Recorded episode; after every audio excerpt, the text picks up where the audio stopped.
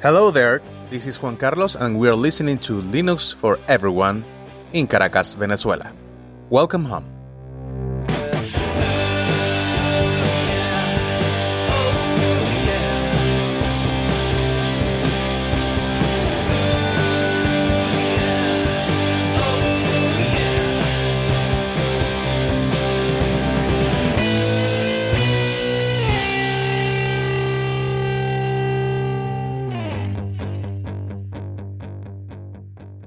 Hello, my friends, and welcome back to Linux for Everyone. I am your uh, completely out of hiatus host, Jason Evangelho, and this, as you may remember, is a show about the exciting world of desktop Linux and open source software and the community creating it. I have missed you. you know, the last episode of Linux for Everyone, the last proper episode was recorded November 2021. And when I stop to think about how much the world has changed since then, I mean, the Steam Deck launched. Uh, we were still very much in the midst of a global pandemic. The uh, the ongoing war between Russia and Ukraine hadn't even started yet. Chat GPT wasn't even a thing, and now it's part of so many conversations across so many industries. And I've changed a lot too. I honestly don't remember if I told you the show was going away or, going on hiatus uh, here on the actual show, or if I had just announced that on on social platforms. What what I need you to understand is that I was struggling with burnout. I was burnt out. I wasn't struggling with it. I was burned out. And it had been an ongoing struggle for a while. That's why uh, I had tried to sort of reinvent the show with additional co hosts. And Shickle and Jerry, I will forever be grateful to your contributions during that time. Uh, you did help me keep the show alive, which I very, very much appreciate. But yeah, in in a way, my my my drive and my creativity was also crushing me. Um, I was trying to grow everything too fast. I was trying to launch new brands, you know, launch tech for everyone and make it Linux and iMakeFoss and and all these things were happening. So many wheels were spinning, so many plates were up in the air, and at the same time, I was um, I was trying to make a full time living off of the Linux for Everyone brand. I was trying to produce enough videos and enough shows and and retain sponsors so that I could keep putting food on our table. And the pressure of that, uh, it just got to me. And that's why I decided I have to get a quote unquote day job. I have to find something that is going to be financially stable and something where um, that financial stability wasn't dictated by by, you know, a fickle YouTube algorithm or a video popping or a sponsor signing up for a few months. And the happy ending here is that I did find that work and I found it with Mozilla. Uh, for those of you who don't know, I have been uh, since last April or May, since April or May 2022, I have been the marketing manager for Thunderbird, and I know you've all heard, heard of Thunderbird, the open source mail client that's been around since uh, since 2003, and and in a, a previous incarnation called Mozilla Messaging. Um, and so I'm also doing I'm doing a podcast called the Thundercast. I host and produce that alongside my colleagues over there, uh, Ryan Sipes and Alex Castellani. Now, let me read you the description of the Thundercast an inside look at the making of Mozilla Thunderbird and community driven conversations with our friends in the open source software space. Doesn't that sound familiar to you? Where have I heard about that, that basic premise before? And um, so, fast forward, uh, well, fast forward, sure. Fast forward to a few weeks ago, and I attended my first Linux App Summit, uh, LAS, in Brno, Czechia. I have to tell you, it felt like a family reunion. There was such a warmth and such a passion for Linux and open source there. And it's what finally pushed me over the edge to, to truly, truly missing doing this show, doing Linux for everyone. And I also got really fired up uh, about a particular topic that I had never thought about before. It was a talk that was given at LAS about software sustainability. And the man giving it, Joseph, was with KDE, is with KDE. And um, I'm not going to say too much about this up front because he is our amazing special guest for this episode, episode 58. But the bottom line is, all of these things coalesced into this burning desire to uh, to to start up the show again, to power it back on, and and use the platform to to say things that that need to be said and share things that need to be shared. So I now believe that that in the interest of keeping Linux for everyone healthy and thriving and um and, and alive and continuing that it's best not to monetize this brand and this show. So there won't be any more Patreon. Uh, for for the time being, there won't be any more merch, and I'm not going to kill myself to stick to a schedule. You know, um, when I feel like I have something important to share or or something awesome from the Linux and open source community to share, I will press record. I'll invite people on, and we'll release a new episode. And I'm also changing the license type of this show. It's always been under a traditional copyright, and it is now Creative Commons, and it's specifically a uh, Creative Commons attribution, non commercial, share alike license. I'm doing that because I want to invite you, the community, who has always supported this show and always believed in my journey and and the you know the enthusiasm that I have for for sharing this stuff with people, and um, yeah, I want to I want to invite you to start participating somehow, some type of community driven Linux for Everyone show. Um, I don't know what that looks like yet, but I'm very open to ideas. So let's talk about it. You can find me on uh, Mastodon. You can also email me Linux for Everyone at pm.me. But check the show notes and I'll have links to my uh, Mastodon account and that email.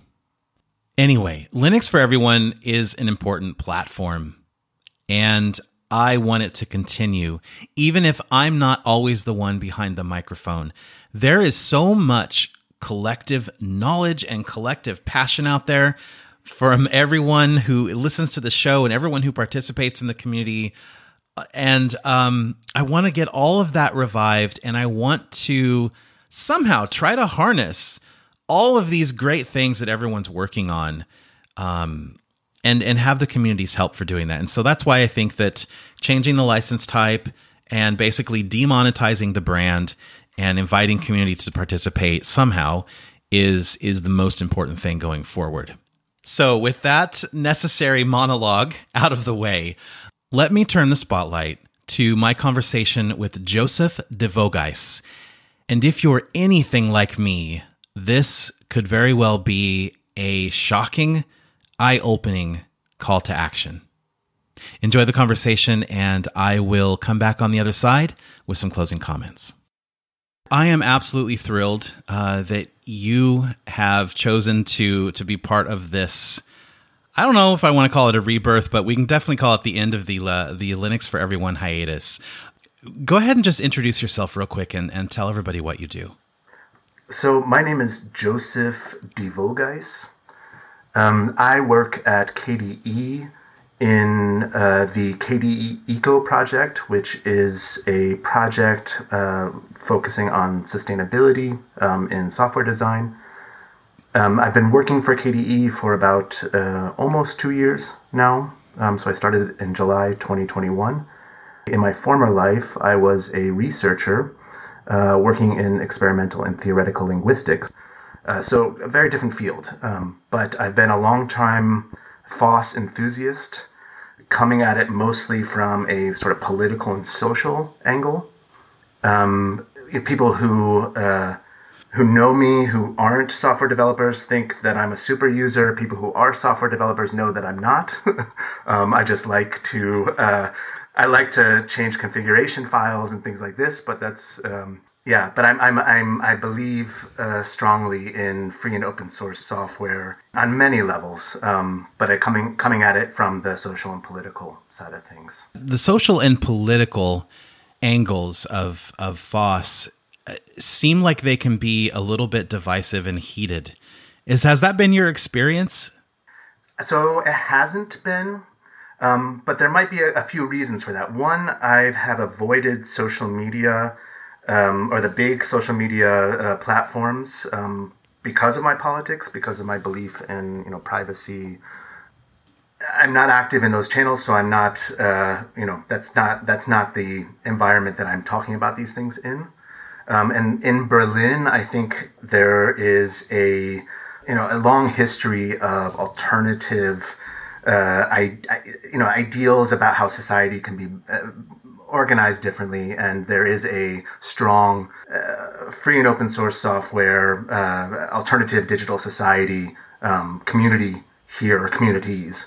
Um, so so I feel that I've been in friendly waters. I also maybe another thing is I, I try when I talk about the political and social issues related to software, I often try to find ways to relate to the um, values that people already have, uh, trying to connect what I think is is there when it comes to digitization, but many people don't recognize the mm-hmm. connections. Um, and by making those connections, usually it makes it less. It's less of an effort to understand uh, where the po- political and social. It is. It is quite a pivot going from a a theoretical and experimental linguist to uh, a very passionate in uh, very passionate evangelist for for software sustainability. But I want to before before we go forward, I want to hear about your origin story. That's kind of a tradition here on the show is uh, finding out what makes people tick, like what their first experience was that they remember anyway that made them fall in love with Linux and, and open source. Yeah. I, I come from, I was a digital skeptic until maybe 2009. And what I mean by that is I tried to avoid computers and thought of them as something that was uh, taking away experiences in life. Somehow, it somehow I felt this shift to screens and shift away from from um, you know real life interactions. Um, I, I was I was skeptical that those were good things. Um, very early on, and I I grew up in that in the era when the World Wide Web uh, was new in the early '90s, and I remember going from you know connecting to message boards, um, talking about music. That was uh, what drew me to the internet, and suddenly having uh, pictures show up. uh, it went from you know a, a, a, black and white or a green and and you know a green colored screen with just text uh, and sort of links to uh, suddenly having images and and then later video and things like this. So I, I, I saw that transition. I remember what it was like before. Uh, the internet became wow. integrated into every aspect of life. Yes. Okay. So I, I, I was chuckling about that because just a few days ago on the Thundercast, which is the the Thunderbird podcast that I host, we were talking about what what Ryan called the the before times, and he said something that really really stuck with me. And he said, "Do you remember when we used to go to the internet?" like after dinner, you know, and and his dad would say, "Well, where do you want to go, son?" And he'd say, "hotwheels.com." You know, mm-hmm. you intentionally went to the internet and then you left the internet and it was such a it was such a different experience than just being surrounded by the internet 24/7 mm-hmm. and and having a, a, a digital correlate to every aspect of, of our analog life so so I'm, I'm fascinated by those things and, it, and it's they were always a part they're actually so before my studies in linguistics I I um, so I started late um, in my career in linguistics and I started learning programming and that demystified the computer. And suddenly I, I saw mm. um, how how people uh, determine what computers do, and and how we can we can influence it and shape it, and and and that skepticism became a, a desire for for um, autonomy, and very quickly I landed in free software. This happened, you know, within a year. Suddenly I was very uh, excited about uh, uh, Linux. Um, started exploring uh, various tools, and this was mostly done um, outside of the university context, but I was get, getting a lot of input through some of the tools we were using for uh, corpus analyses, um, where you you know run scripts over large databases of language to to get uh, mm-hmm. natural input uh, for um, a study you're doing. Um, things like this, running statistics, learning statistical programming, which is you know it's a different kind of programming, but it was it's still a type of programming, and giving me a sense of um, I don't know, self determination in the digital space that led me further and further away from proprietary software because that did not give me any sense of autonomy. For all of the ways that it could enable certain behaviors, it also felt like it was often accompanied with something that was exploitative or abusive.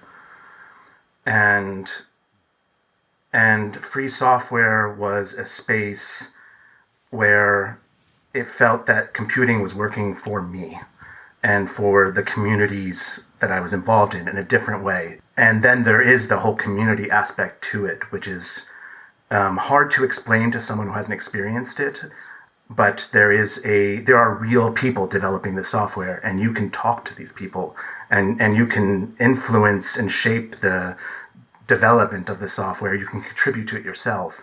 Um, you can contribute to it in many ways. If you're not a programmer, you can help with yes, thank you. You can um, contribute images. Uh, you know. Yeah, back in the um, the first few months that I had started using Linux, and this I'm not sure if I told you at LAS, but this was only back in 2018. I was only about two or three months into it, and my my love for it and and free software and the community like exponentially grew because every time I would reach out and and have a question about Pop OS or about the development of you know the the vocal app uh, or something with elementary or uh, you know some har- some piece of Linux hardware, there was always a response from somebody or multiple people immediately, mm-hmm. and there was always like this this this comfortable dialogue that came with it and.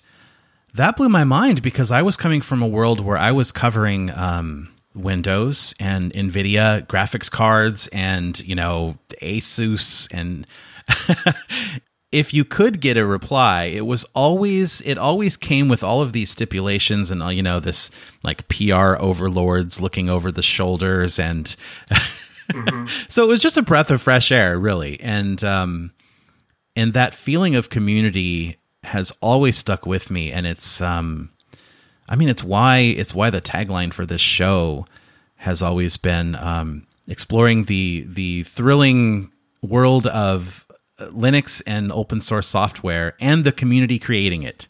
Yeah, yeah. I'm sorry, gang. I haven't I haven't had a lot of time to gush and you know rant and have all these little happy thoughts with you over the last year. So I've got to get some of it out. Catch up.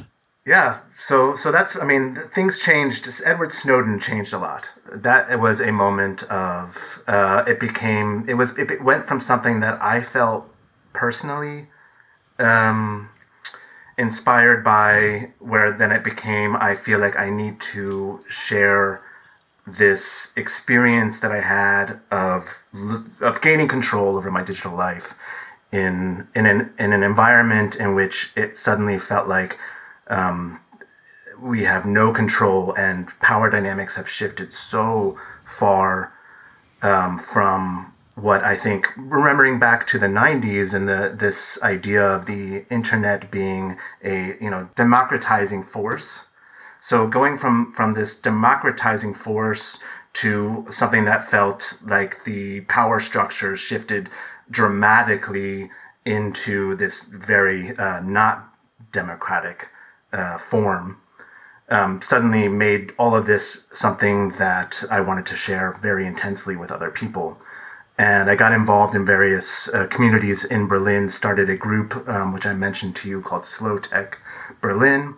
It's inspired by slow food.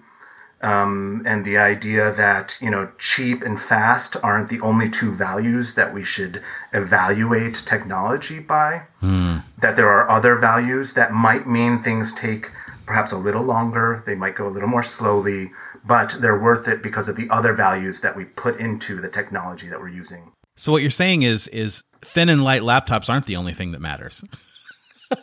sure, absolutely, yeah, yeah. I mean, yeah you know what I'm level, saying though. Like it, the people If- if- go, okay, I need this because it's it's two millimeters thinner than the last model, and it has two more cores. that means giving up all personal privacy and contributing to you know the tsunami of e-waste then no it's not like that's not worth it in my opinion and and where that line is is is a discussion i think we need to be having um, i don't want to say i have the answer to where the line is but i think we haven't been having that conversation I mean, yeah, this is exactly where the meat of this conversation begins, I think, because your talk at LAS was shocking to me.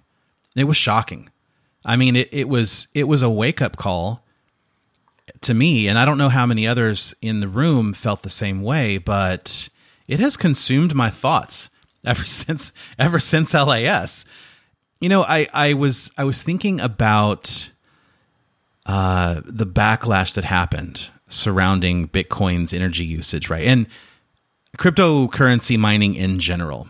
You know, everyone was up in arms about the um, the environmental toll and the the power consumption that was consumed by just a single Bitcoin transaction, or you know, the fact that the mining operations in in this area where the uh, I don't know some some horrific number of um, you know the size of a small country's annual power consumption or something. That was fair. That was perfectly fair. I'm not defending that at all. But what i'm getting at is i've always thought about things like is my is my pc power efficient? Is my linux distro power efficient? But i never until your talk thought about things like well is audacity power efficient is is Jitsi power efficient? Is OBS power efficient? And I'm talking about all the three things I'm using at this moment to record this show.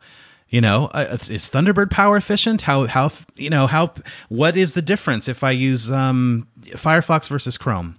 I, I never thought what does software have to do with environmental issues, right? And that's that's exactly where you step in.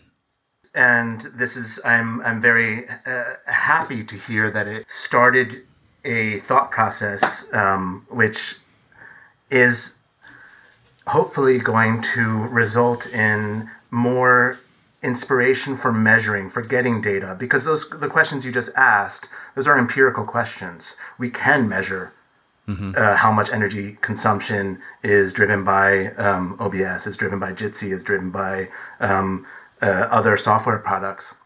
And until we have uh, data, we can only speculate. The project that I, I was working for, the Blaue Engel for FOSS, um, one of the things I liked in particular about um, the anchoring to the Blaue Engel eco certification methodology is it, it provided a clear methodology. It gave some, you know, a framework to start talking about these things, um, at least in the desktop software domain.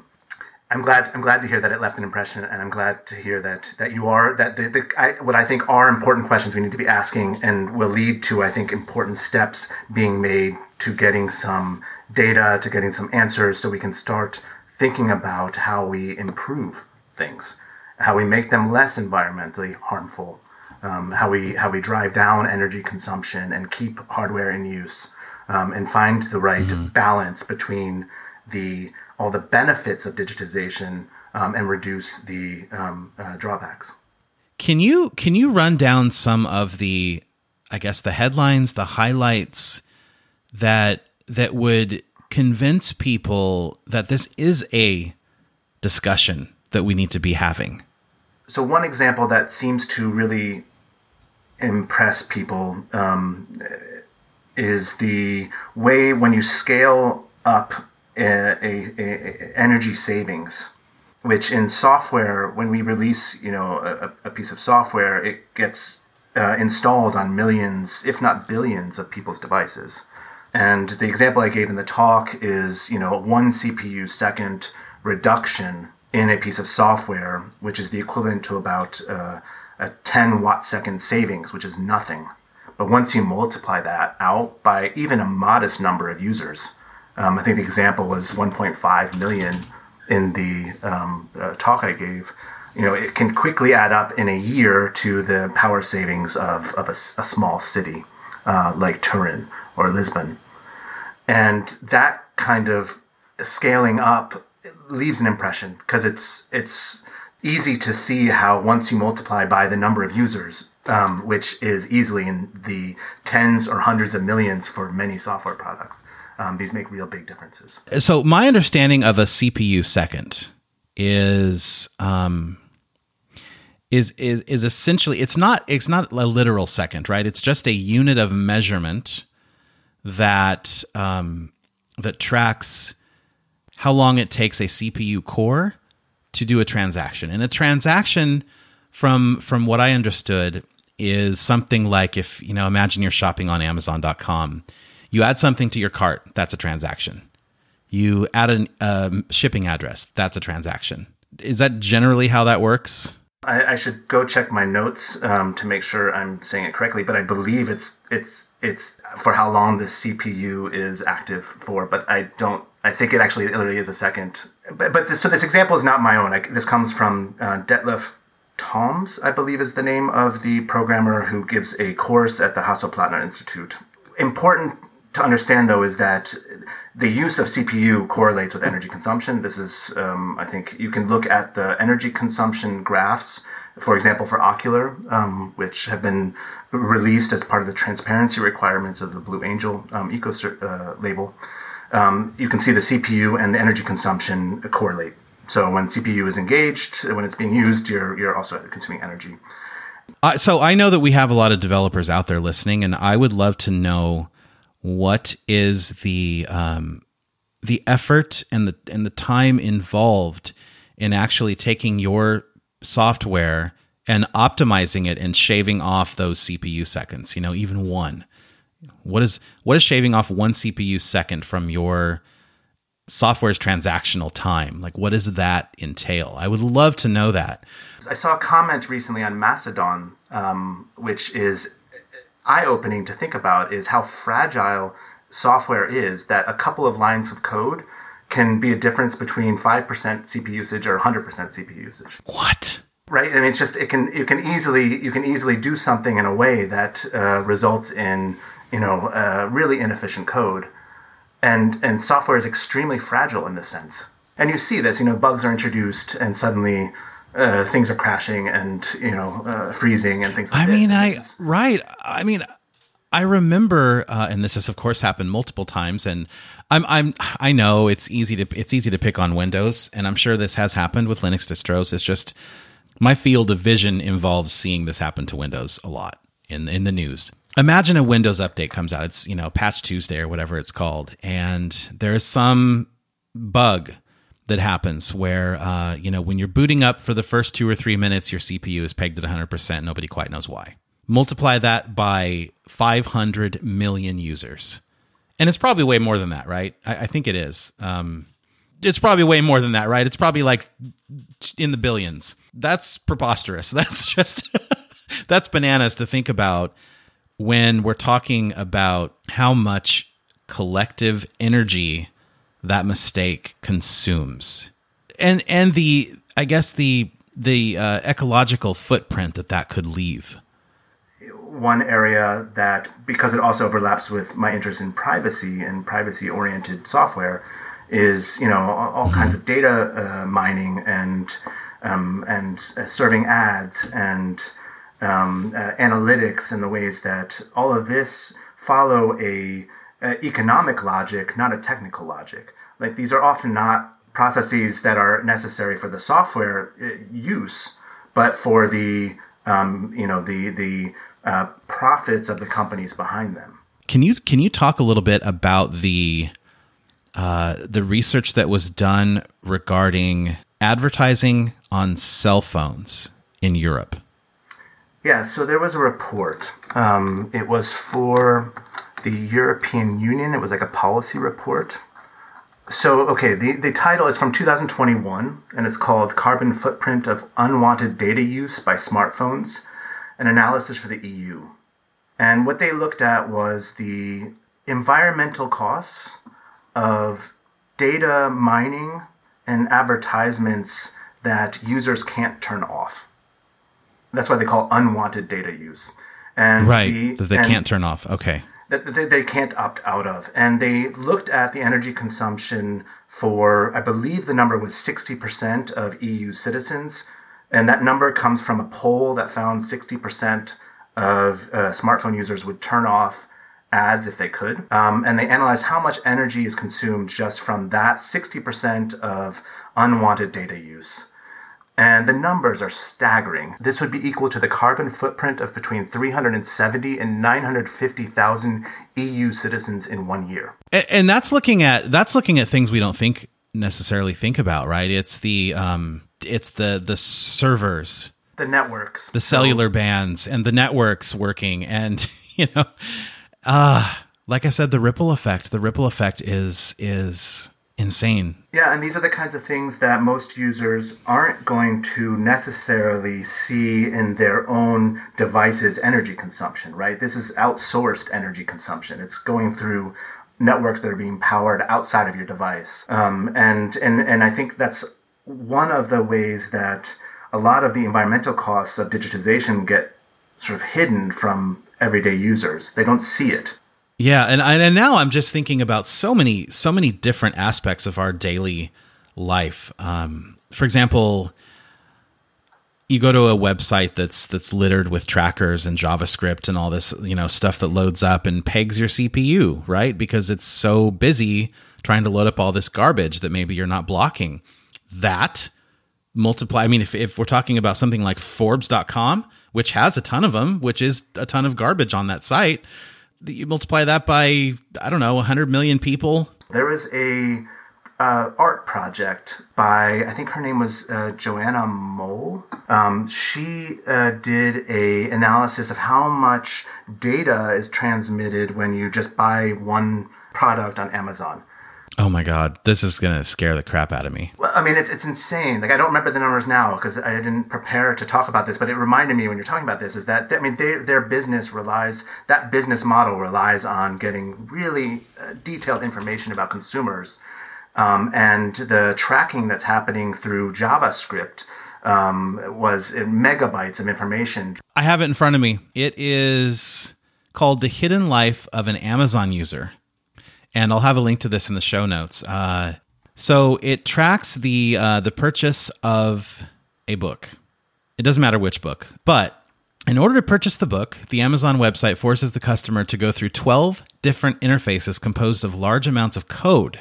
This code carries out all sorts of operations, such as organizing and styling the site's content, allowing interactivity, and recording the user's activity. Overall, I was able to track 1,307 different requests to all sorts of scripts and documents, totaling 8,700 A4 pages worth of printed code. The amount of energy needed to load each of the 12 different interfaces, along with each one's endless fragments of code, was approximately 30 watt hours. That's that's to purchase one book on Amazon. And of course, of course, making it worse is all that code that that eight thousand pages of A4 code is pretty much all used to like track your data and you know make you the product as well. That and it's crazy to me that this has become the the norm. Uh, that it's become so normal that this is the what you know what some might call the the cost of business, right? And and I think this is where uh, trying to think about what we would accept in other domains of life. Like, would this? Would you accept this if you went to a store and bought a book and then found out that this is what was happening? Like, would you accept this? But we somehow it happens online, and we do. Yeah, yeah, I hear you. I hear you. We're always talking about we're talking about the benefits of Linux and FOSS, right? We're always extolling the virtues of you know of privacy, customization, freedom right? But we are never, ever, ever talking about the power efficiency of a FOSS app versus a proprietary app. Why do you think that is?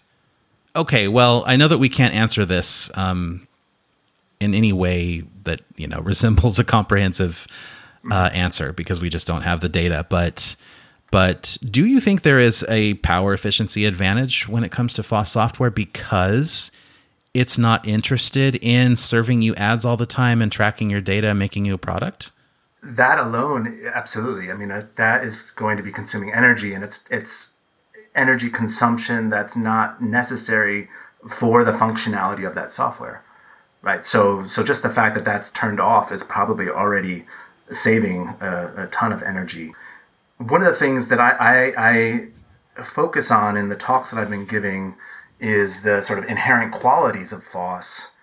It's not always in terms of just efficiency, um, but also in terms of sustainability and that sort of um, there's many components that make something sustainable and and the ways that free and open source software gives users the ability for example just to switch software products if they want to because of data formats following open standards or interoperability as a value that, that tends to exist in the free and open source software compared to uh, the proprietary software world allows users to make choices that they can't make if they're using proprietary data formats, for example. You're locked into that software whether it's efficient or not. So you've lost the ability to, you know, to decide how you're computing how much energy it consumes. It may seem obvious because with free and open source software, we've already thought about these things for decades now. Um, but we haven't thought about it in terms of what does it mean if you're locked into a software product or a company or a government is locked into a software product that is that is inefficient, right? And as you pointed out at your talk, um, then you start thinking about beyond the beyond the lack of energy efficiency. So that that uh, unwanted data on the cell phones in the EU, that that that data point that you were talking about.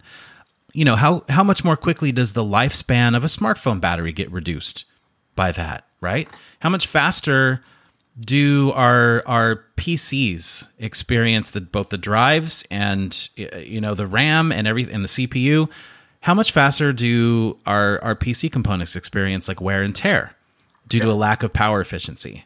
And the more I go down this rabbit hole I'm I'm like everything I've been doing in my daily life I'm calling into question I've stopped using my desktop PC. I'm not using it anymore. I have a um, a Ryzen 3900X system with uh, 64 gigs of RAM and a really powerful Radeon RX 6800 XT. Right, just a badass gaming PC, basically, and production PC. I've stopped using it. I was doing just little, little tiny tests and I actually have I actually have one for you. Check this I out. I would like to hear more about this because you you've been posting about it on Mastodon, and it's exciting. It's exciting that you're actually. I haven't done a lot of testing yet, but I've done a little bit. Okay, at one percent CPU utilization on this on this PC, this tower PC that I have, one percent CPU utilization, it consumes sixty seven watts. Sixty seven watts, and like my Steam Deck at full bore running something as powerful as it can is using like 24 25 watts right? Mm-hmm. check this out. This is where it gets absolutely insane. So i ran the dirt 5 it's a racing game the dirt 5 benchmark at 4k resolution on the highest preset and let the frames per second just go wild right? Is no cap just go as high as you can. 430 watts of power at the wall and then all I did was I kept the same graphic settings and I reduced the resolution to 1440p and put a 60 frames per second cap. And the power was reduced almost by half. Yeah. By half. Now, after your talk, now I'm thinking, oh, that extra 205 watts is a big freaking deal. When we when we apply that out to like in 2022, there were an estimated uh, 1.8 billion PC gamers. yeah. And so now everything I'm doing, I'm like, oh man, how much does my computer use when it's just in a sleep state? Uh, how much power can I save if I, you know, watch a Netflix stream at 1080p instead of 4K? Like, it's just sending me into this. Um, yeah. Okay, I'm going to calm down, take a breath. I totally get what you're saying, and I think it's it's great that that that you have started thinking about these things and that you're talking about it in a podcast, so other people can hear this and start thinking about it. I would add, though, that we shouldn't individualize the responsibility to make these uh, savings, these efficiency savings. I mean, of course, it's good to have individuals, but if we really want change, it needs to be at a system level. It is. No, you're right. You're right. This has been a lot of doom and gloom. Can we let's turn it around into a little? Let's get a little bit of positivity in in the mix here, and talk about KDE Eco that is you know promoting software sustainability well the multiple organizations kde multiple. and yeah yeah and blue angel and and and others can you talk a little bit about the work that that uh, kde has done in, on that front so we've really been focusing on orienting ourselves to the blue angel eco label initially um, not only that, but that's the project that I was in was a uh, government-funded project from the German uh, government, um, from the Federal Ministry for the Environment, Nature Conservation, Nuclear Safety, and Consumer Protection. And they funded us uh, uh through the Blue um, Angel, um, the German Environment Agency, um, to focus on spreading and collecting information related to the Blue Angel Eco Label. So, so a lot of the work has been oriented to that, um, which is a particular methodology for measuring uh, desktop software, which KDE excels in, and looking at the qualities that make for software to be more sustainable. So the KDE Eco really got started with this Blue Angel, Blaue Engel for FOSS, or BE for FOSS for short.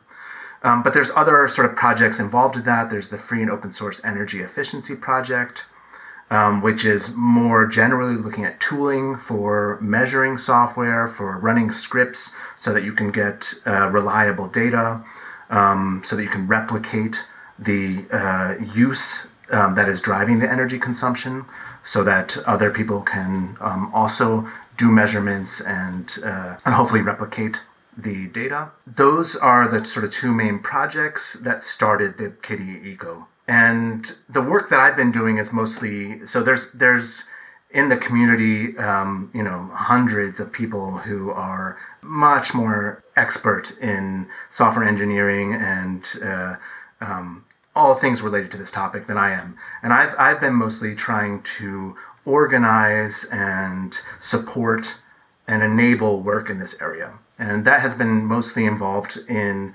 tooling uh, for a lab and setting up a lab, which we have now set up um, and are currently supporting a student um, who is developing a remote access portal for that lab. Oh, that's fantastic. So what what do you guys measure? Like what what is a, a typical session look like at, at that lab? It's mostly in the preparation. So so the lab when you're actually in the lab, it's just mm-hmm. running scripts and uh, collecting the output from an external power meter. Okay, so you you have you have scripts for Kmail, right? There are scripts for Kmail, um, Okular, and um, Krita, the natural painting program, mm. that have been run and measured, and we have the reports, and they're available at the Free and Open Source Energy Efficiency Project repository. Is it realistic to expect anyone to take that data and compare it to um, proprietary alternatives like I, I, don't know, like Outlook, um, like Adobe Reader, which is probably an absolute resource hog compared to, to Okular. Absolutely. Um, so the uh, the process is easily transferable to any software product. The what will get measured using this particular process is the um, local uh, PC running the scripts. You're not going to get information about uh, data center processing. Um, so it's it's not a system for measuring distributed systems. Uh, the there is a methodology being developed right now by the Umweltcampus Birkenfeld um, for measuring distributed systems, um, but that's not uh, right now what we're doing in the lab. So if if they're outsourcing any processing to a data center, you'll only get information about network traffic that's also being collected in the process, but you won't get information about the energy consumption happening at the data center. But this the process is easily transferable to any software product um, on uh, any computer, since it basically relies on um, a emulation script, which there are tools for, and an external power meter. Um, there's really no more magic to it. So you can take any software, uh, write a script to emulate the user behavior, run that 30 times, uh, measure that um, using a power meter, and then compare that to another software product doing the same thing. Um, of course, it has to be prepared. That's the, the hardest part is preparing the scripts.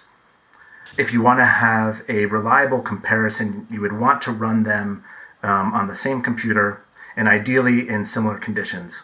So simple things like running a script in the afternoon when the sun may be shining might result in uh, the fans running more often than not. Ah, Uh, yeah, wow. So it's got to be a really, really controlled environment. if you really want to get good comparisons, you'd have to pay attention to this or at least be transparent about it, right? So at least someone can say, oh, the data might differ because of these factors, like uh, it's a hot room. Um, it's going to influence how much energy the PC is consuming. Yeah. So ideally, a temperature controlled space would be the best. Um, ideally, similar conditions when running this if you want to have a, a, a, fair comparison. Why has no one done that? I'm still baffled. I, I'm still just like, uh, what is the word? It's um, gobsmacked. You know, I'm gobsmacked that that this is not a dialogue that we see. So the German uh, Environment Agency published a report from the Umweltcampus Birkenfeld and the Öko Institute, so the Eco Ecological Institute in Berlin, um, doing this. They compared various software products. Now they they did it for research purposes and didn't publish the names of the software products being tested. But there are some reports that have done exactly this, and the results are really uh, troubling. I mean, you really see huge differences. Really? Uh, the example that uh, that I used in the, the the Linux App Summit talk is you know word processors. Undisclosed commercial word processor. Exactly. The the, Yes. the um, you know who knows which word processor that was, but it's a proprietary one. So It does not rhyme with bird. um, and we're talking about you know four times the energy consumption. And really, when you look at the the energy consumption over time, it even becomes even more you know troubling that you see when the software is no longer being asked to do anything from the usage scenario script. It's still doing things. At this point, it it seems. I mean, it seems like we are in such a uh, you know the the infant stages of this of the awareness of this situation. You know of, about well about sustainable software, about the eco footprint of software through your various devices. Um, as you mentioned earlier, it's it's good to you know on an individual basis um, to maybe cut those corners and you know pull back the power usage if you can. But I think it sounds like what we need right now is more advocacy, more people like you appealing to developers. and creating a culture of sustainability in software. How do people get involved? So I'm focused right now on, I think, getting data. I think we can talk about this in an abstract way, um, and that's important. But to make decisions, to really make data driven decisions, we need to test and measure. When we talk about sustainability, it's not in many cases, it's not talking about um, saving the planet, um, as uh, someone pointed out recently. Um, it's really about reducing some of the harm or, or, or making things less worse, um, but it's still, you know, it's still costing something. And to just talk about relative harm, you know, which uh, which decisions do we make, and what is the harm, and which is the you know the least worst option? We need data The least worst option. Oh, geez. because because all of them are going to you know when we compute at least given the fact that most of our energy is not being provided by you know carbon free sources um, it's costing something it's costing something to the environment and it's costing something you know in energy consumption and and and uh, hardware production and all of these layers it's getting worse now. I think when um, when we look at the the increasing habit of uh, things like soldering RAM to a motherboard on a laptop, um, things like what I consider to be pretty pretty egregious uh, hardware requirements for running Windows 11, for example, like absolutely you know we heard from tons of people i i heard from tons of people who had bought new PCs or laptops in like 2017 or 2018 that they couldn't run Windows 11, which is ridiculous when you consider, yeah, I'm running um, elementary OS on a 2013 Mac. yeah. right and that's a that's a whole nother level to uh to all this isn't it it's the it's the e-waste factor and it's if your software you know if if if Okular can run on hardware that's 15 years old and adobe reader can only run on hardware that's 7 years old well then obviously obviously we know who wins that that battle right? It's just like it, you know the more the more developers that come together and the more companies and software that um, allow you to run their product on older hardware means less e-waste. It's that simple. Absolutely. Yes and absolutely. And this is where i think you know we need to start so uh, document what are the minimum system requirements you know make that part of uh, software uh, uh documentation. Um, you know, make it so it's it's clear that this software can run on older hardware and uh, make that part of the the consumer side of things that you choose software because it is more um, resource efficient because it allows you to keep your hardware in use. Uh, that's part of it for sure. Um, yeah, but I do. Th- I think we definitely. need data. We need we need to start getting data. We need to start getting. Um, um, okay. Okay. Documentation. Well, I would say starting to do that will will help push this field forward. Um, and then, of course, data driven decisions about how you're engineering your software, choosing um, to do things in ways that reduce energy consumption, even if the hardware can support the, the more resource hungry choices, uh, choosing for the, the less resource hungry one. Because right now, we, in many cases, you don't even have to think about it. Right, the hardware is getting more and more powerful that we can just keep making the software less and less efficient. I knew I knew that we were headed in the wrong direction when um, maybe it was 2014. Uh, I did this uh, this PC build at Forbes, and it was doing a mini ITX form factor. And for those who don't know, it's just a um, a mini ITX is just a smaller motherboard. You know, like basically it was the size of a shoebox. It was a PC the size of a shoebox that could still run any game at 1080p maxed out.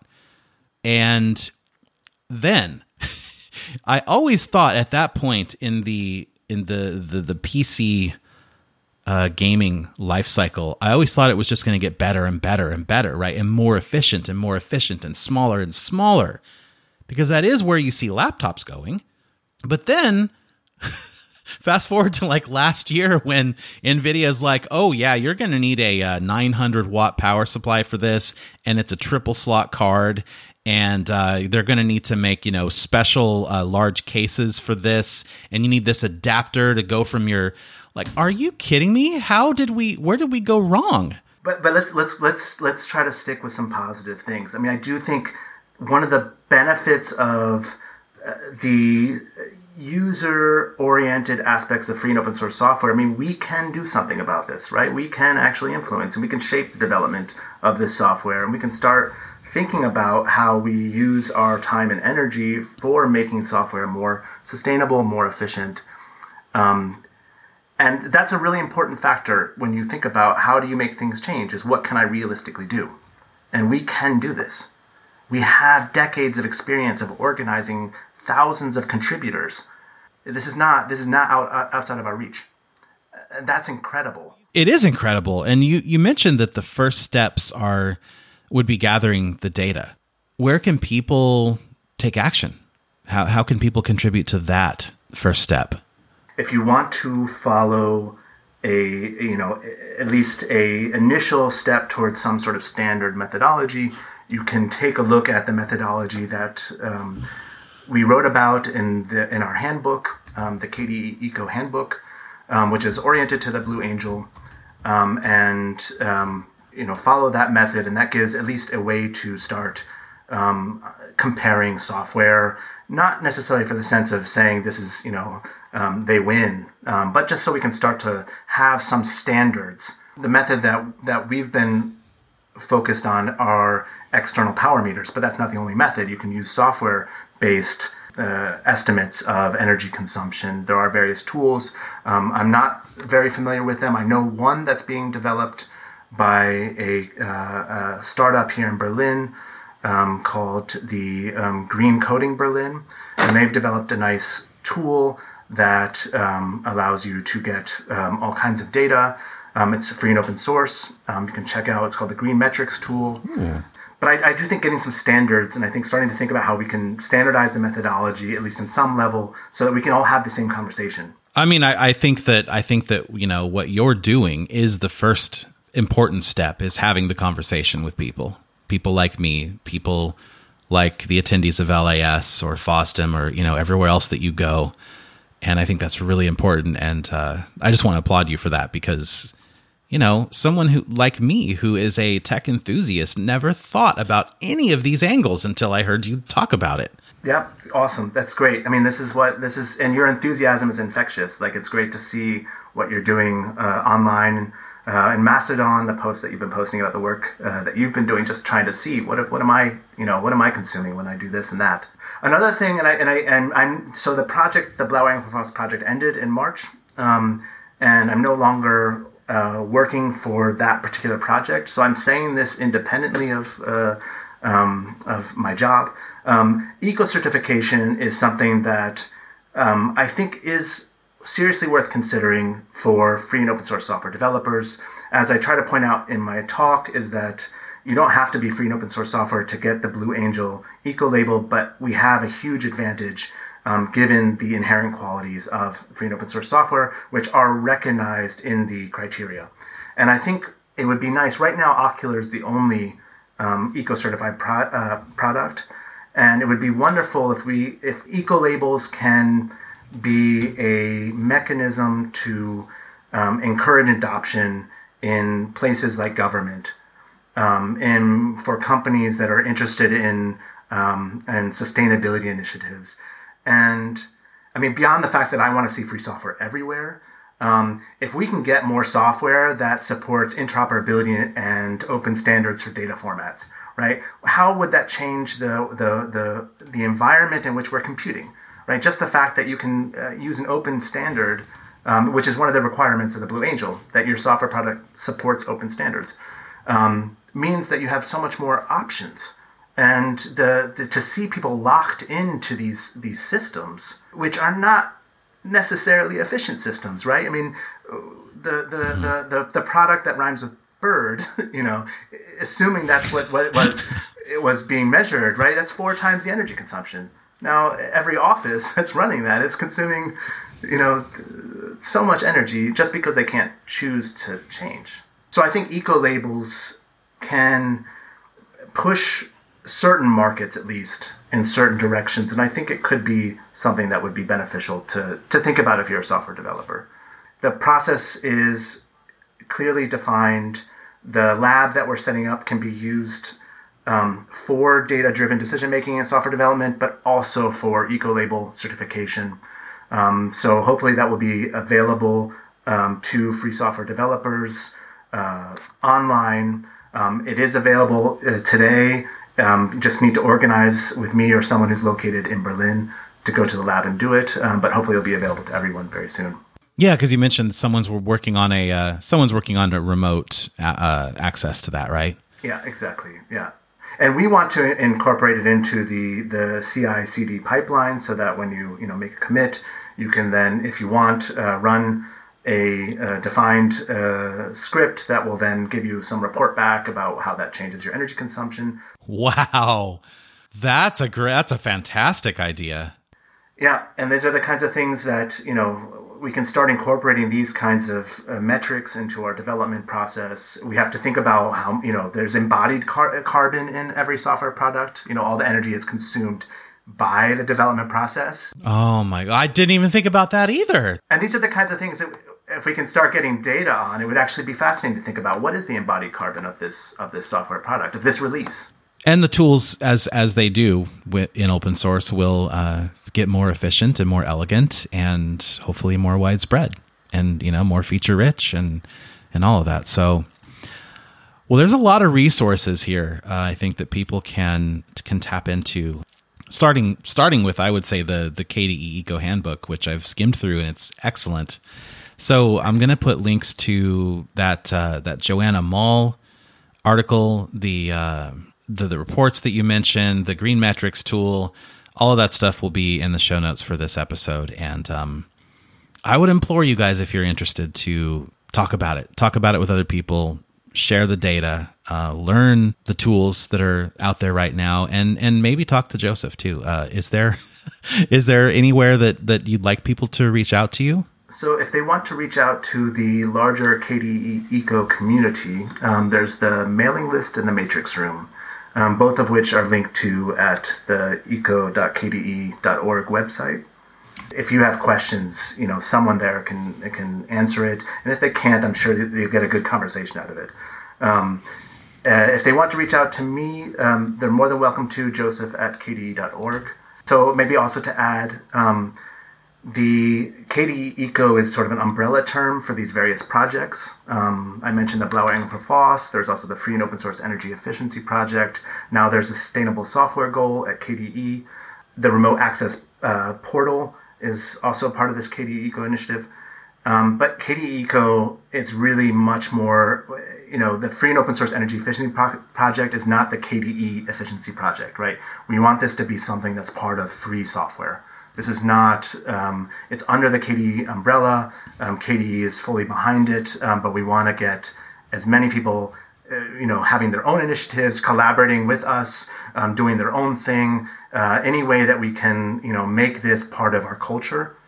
Um, so that we think of free and open source software in terms of privacy, we think about it in terms of transparency, and we think about it in terms of sustainability yeah, and all of that is is very much in the spirit of where I met you was the Linux App Summit, which is for people who don't know is is co-hosted by KDE and by GNOME. So, uh, you know, two two quote unquote competitors, uh, you know, joining forces to to make stuff better.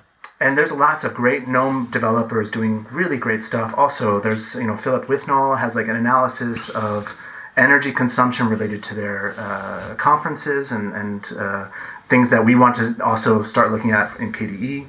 Um, you know, what is the what is the cost of our in-person meetups and things like this. There's a great talk by is it Tobias Bernard, I think, who has the post-apocalyptic computing, um, looking at uh, what happens post-collapse computing. I think is, and it's it's actually that's an intense talk so I hope that I hope that this conversation has not convinced everyone to uh, recycle their computers and you know go live in a cabin in the woods. But maybe that wouldn't be such a terrible thing. Um, but if you do, you know, if you do that, if you go off the grid, keep in touch with people. It's it's good to have a little bit of social interaction. Um, but yeah, I I will keep you guys posted on, um, especially when I do more of this gaming testing. I think that's a big contributor to my personal energy waste, or at least it was. Um, I, I, really do think I'm going to switch exclusively to just gaming on the Steam Deck. Not to mention, like running, you know, it's going to be it's going to be uh, 35, 40 degrees here pretty soon Celsius. So I don't know, 90 to 105 Fahrenheit. Um, and no one wants to be running these big, power hungry, heat emitting beasts in the summer, right? Just grab a Steam Deck, grab a power efficient laptop. You don't have to play everything at 4K 120. I think we're going to keep this conversation flowing and hopefully we can get other people uh, in the mix. And what I want to do is I want to throw it out to the community now to everyone listening. If you have questions about any of this, I want you to email me and I will make sure that those questions get answered by the right people and that we kind of do a, uh, we, we come back, you know, in, in a certain amount of time and and have those questions answered for you. So my email is in the show notes, but it is Linux for everyone at pm.me. That's a that's a Proton mail address. So Linux for everyone at pm.me. If you have a question, just send it and I'll and I'll route it to the right people. Joseph, thank you so so much, and um, thank you for fighting the good fight. Most of all.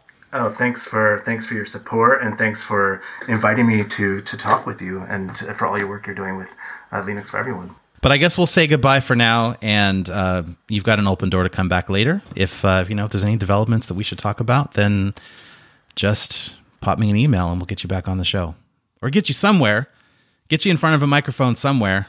Let's let's let's measure some software and look at the data and start to talk about what we're seeing. It'd be interesting to, you know, in in the spirit of of uh, um, transparency and and trying to make some of those those initial steps to get data. Agreed. All right, man. Well, thank you so much. You're very welcome. Thank you. That was unquestionably a lot to digest and pretty heavy stuff as well. I want to remind you that I'll have links to everything that we discussed in the show notes for this episode, which is episode 58. And if you have ideas uh, about the future of this show, email me, Linux for everyone at pm.me. And the same goes for people who have questions about this whole software sustainability thing, whether they're technical or general. I will route them to the right people, and we will do a follow up segment in a future show.